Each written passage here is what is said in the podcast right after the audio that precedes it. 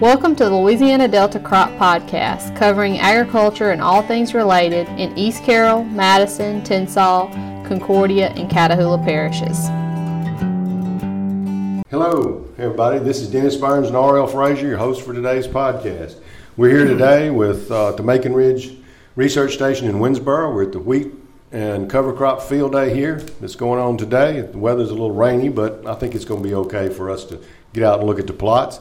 We're here. We've got Dr. Rogers Leonard, Associate Vice President of Agricultural and Natural Resources with the LSU Ag Center. He's going to be talking to us, to us today about just what's going on in the Ag Center. Uh, welcome, Dr. Leonard, and thanks for coming on the podcast talk well, to us today. Well, thank you very much for the opportunity to share a few of our thoughts about uh, recent uh, activities in the Ag Center. Well, um, first of all, uh, we always like to do this because uh, people know, you know, people know us and they know everybody around. Seems like the ones in ag, they know all the people at the ag center, but a lot of times we don't actually know what they do specifically. So tell us about, you know, what your position is and kind of what you do. Well, well Dennis, sometimes I wonder what I, I do myself in some instances, but currently uh, my assigned areas are working in, in agriculture and natural resources. I have a um, several different tasks associated with that, but primarily I provide oversight and direction for research and extension activities uh, both in Baton Rouge and across the state in those areas.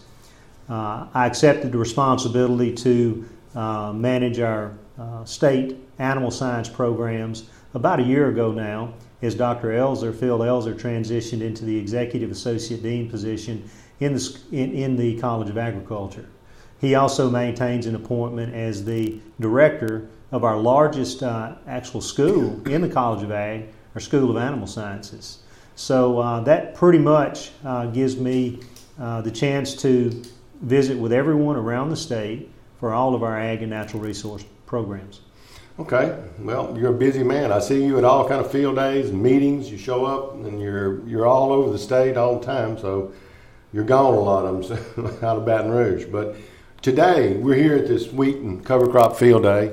Uh, I know field days have changed over the years. Tell us, remind us of why they're important for us, for people and producers to come out to them and see what's going on.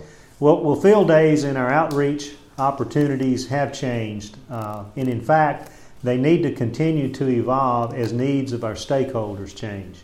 And so, what we have done is try to prioritize those areas that are most important uh, currently to the stakeholders of the state of Louisiana that work in the areas of agriculture. Today's field day focuses not only on wheat, but on cover crops. Conservation compliance is one of the best opportunities, but also largest challenges that we face in Louisiana agriculture, trying to enhance the sustainability of working lands. And uh, we took this field day as an opportunity to expand, expand the reach beyond just looking simply at, at wheat. This field day has, has been in place at the Macon Ridge Station for a number of years, but now uh, we've taken that chance to take a look at some other activities that are ongoing this time of the year. I saw a couple of guys from NRCS in there They're just getting here a while ago. Uh, how does the Ag Center work with NRCS with these cover crops and, uh, and some of their programs? The LSU Ag Center has a wonderful working relationship with many of the USDA agencies, not only NRCS, but, but FSA, Rural Development, and, and the others that are out there. Specifically with NRCS, we have established a partnership. We all serve the same stakeholders across the state and it would behoove us or, or, for us to work very closely together to ensure that we can get information, the right information, to our farmers in the most efficient manner. We, as an extension service, have the most extensive contact list of any, any agency across, across Louisiana.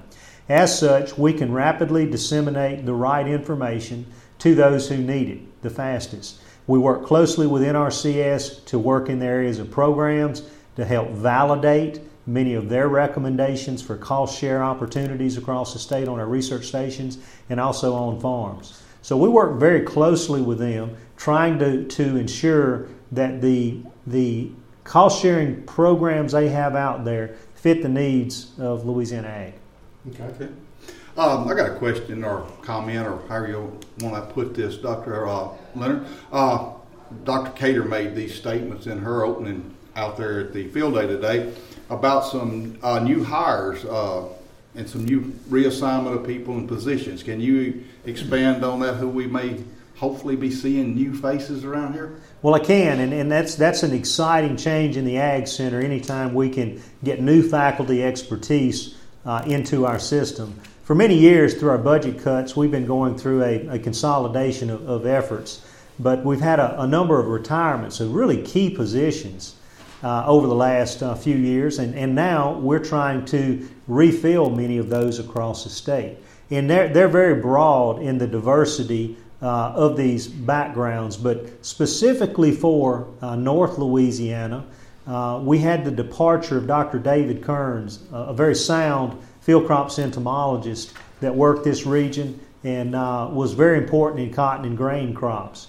Currently, uh, Dr. Melissa Cater has empowered a search and selection committee and has identified several candidates, and they're in the interview process trying to uh, find us a replacement field crops entomologist.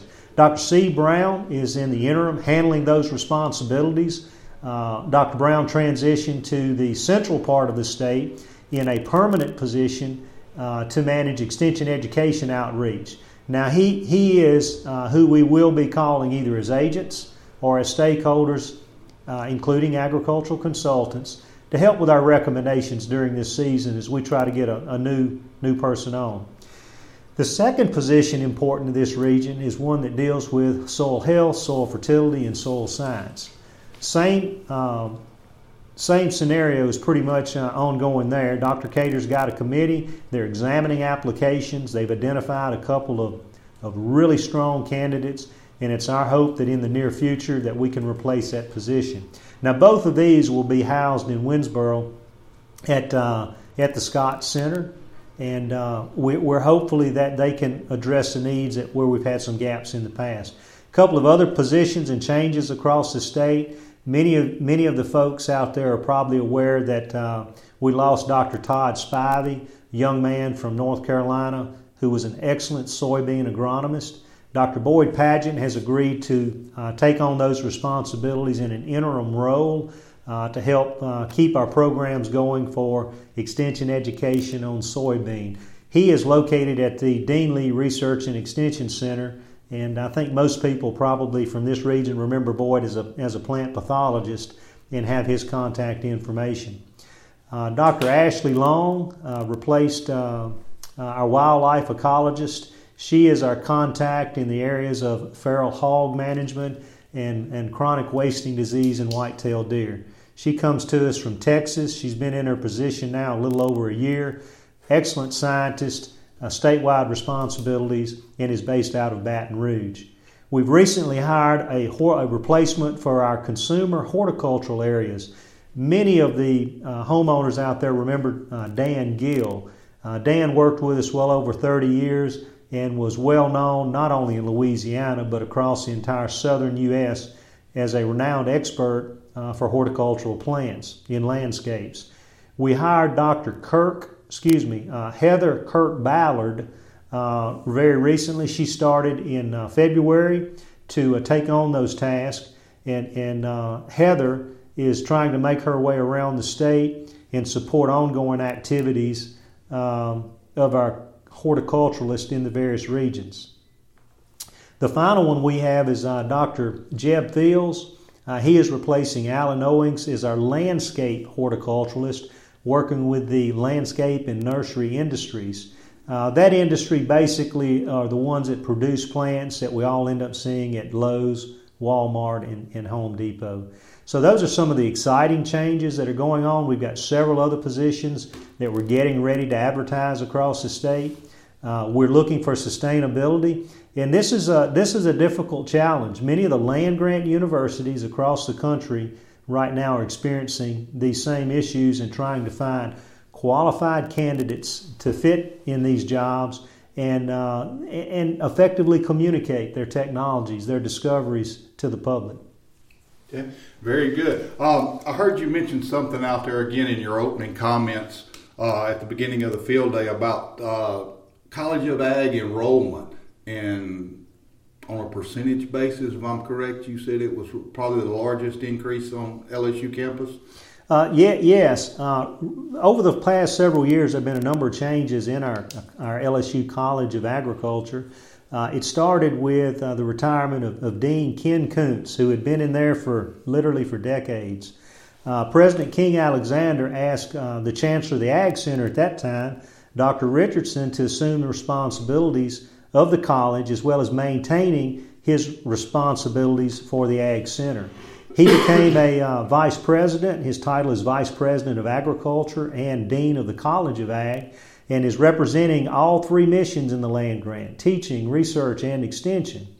In the College of Ag, he has a very, very strong staff. They have been working uh, diligently to enhance uh, both recruitment and retention of students. They've got an active program across the state. We're using our extension offices and our research stations uh, as recruiting tools. We had not done that in the past, and we've seen enhancements uh, not only in the uh, number of students, but also in the quality of students that are coming in the College of Ag. Uh, there is a initiative uh, moving forward to try to increase the total number of students at the LSU A&M campus. Of course, the College of Ag will contribute to that. In looking at our numbers of applications, our numbers of actual admissions, uh, we're seeing a, a large percentage increase, which is contributing to the, that, uh, that number that the overall campus wants to see. So, uh, if anybody has students out there, and, and, I always make this comment, it can be children, grandchildren, nieces, nephews, or even children of your neighbors. If they would like to go to the LSU College of Agriculture, please, please contact one of our county agents contact our recruiter in the Northeast region, uh, Miss Carol Osborne, or just take a visit to Baton Rouge. We'd love to have the opportunity to have them in, in, uh, in our schools. And there are a number of opportunities for them. Agriculture is so broad today that it fits so many different backgrounds, and there are numerous job opportunities when they graduate. Well, thank you. That's great to hear. I'm glad to see that we are increasing in enrollment. Uh, I got one other thing I want to ask him about. The, in his opening comments. Uh, that was some funding through donations. I believe you called it Fierce for the Future, and I may have mentioned that wrong. But if you'd expand on that a little bit for us. Certainly. Uh, part of the success stories of universities is the ability through philanthropy to raise, uh, raise funds for our various foundations.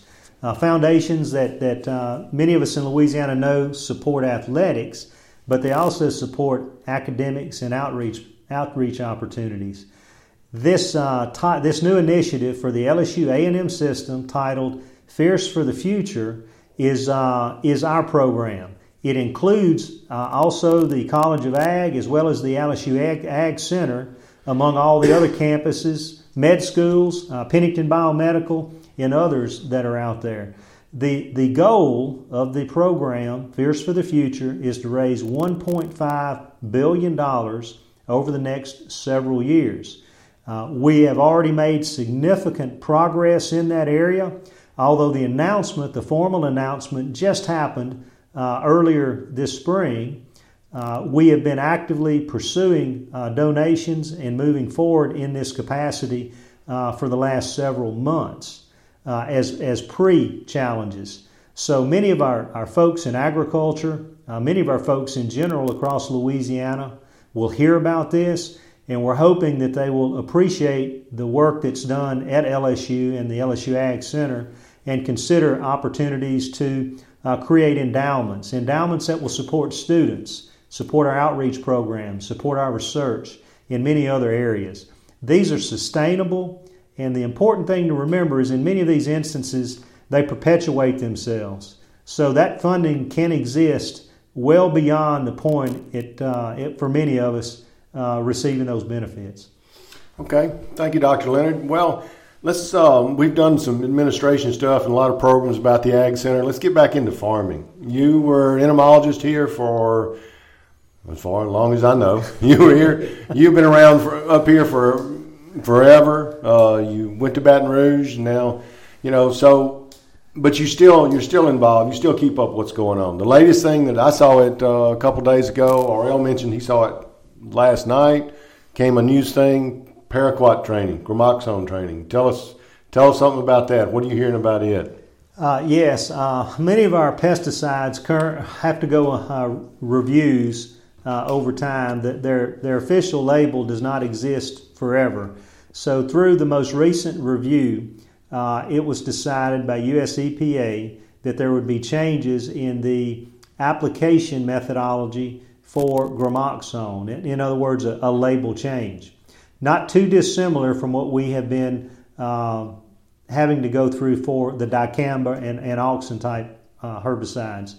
The new label is going to require some specific training, and um, basically, right now, that training is available online, and we're urging uh, our stakeholders to contact our agents. There'll be some information sent out, sent out with direct links on how to access that training program. And uh, this will greatly facilitate and ease of meeting this requirement to use gramoxone in a closed system.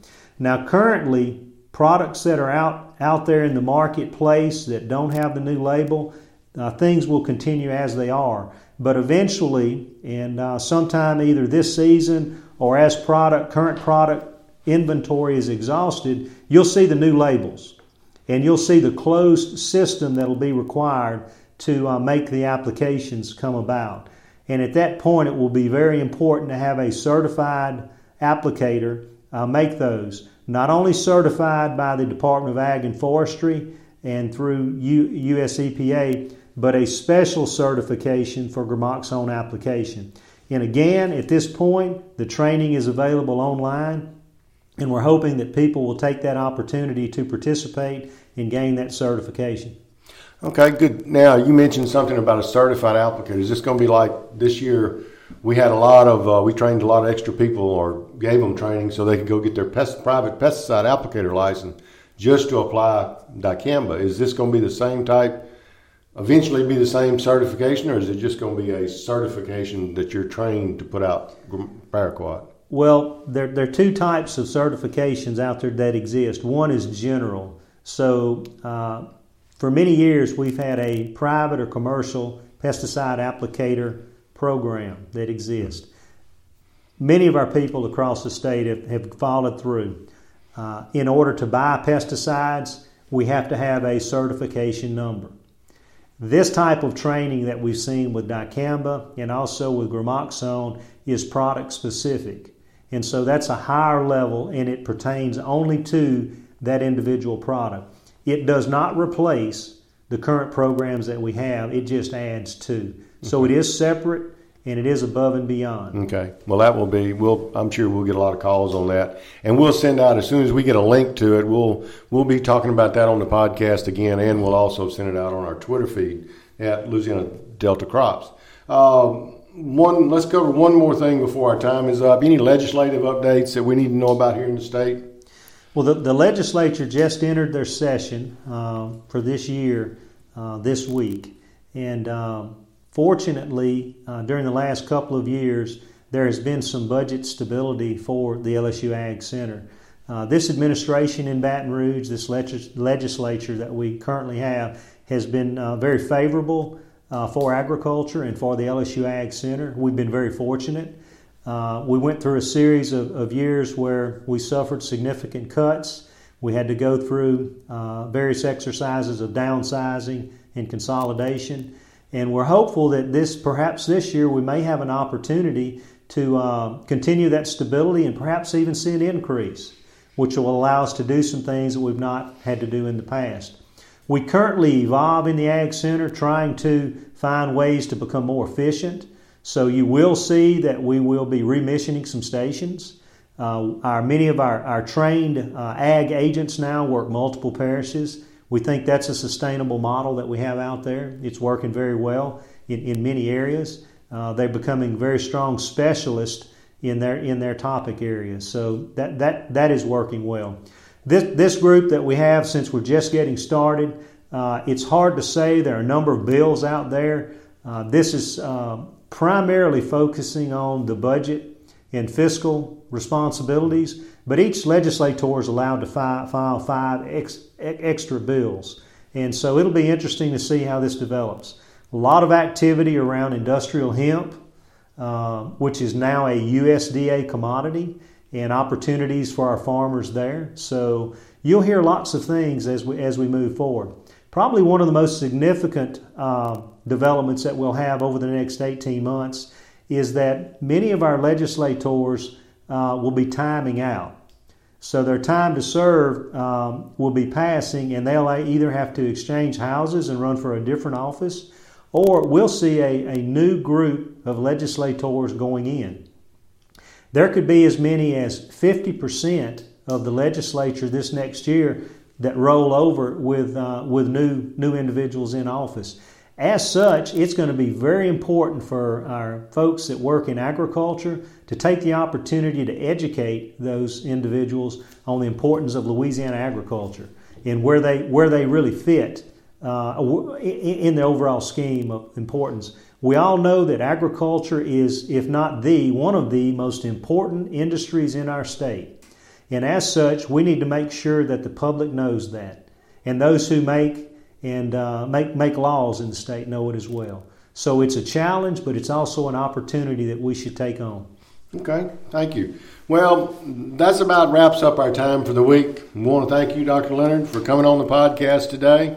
Uh, I've got an announcement. Uh, there's a field day, a livestock field day at 5 o'clock on April the 18th here in Winnsboro at Windmill Ridge Farm. Uh, for more information, contact your local extension agents. They can get you directions and a little bit more about it. But as always, follow our Twitter feed at Louisiana Delta Crop. Subscribe, leave us a review for our podcast. If you have any topics or subject of interest, give us a call and we'll try to get it on the podcast. Until next time, thanks for listening. Thank you. The Louisiana Delta Crop Podcast is produced by the LSU Ag Center Extension Service. For more information, visit the LSUAgCenter.com or contact your local Extension office.